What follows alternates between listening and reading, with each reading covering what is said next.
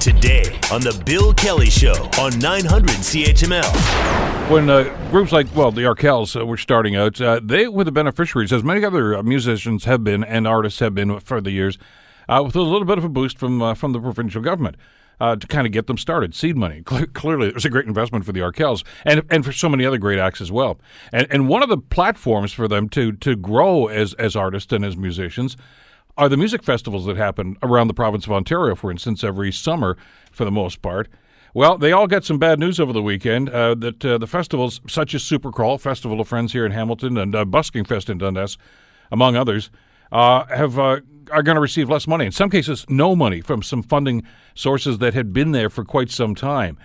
Uh, it's it's a kick in the pants, obviously, to the festival organizers this close to the festivals themselves. The Bill Kelly Show. Weekdays from 9 to noon on 900 CHML.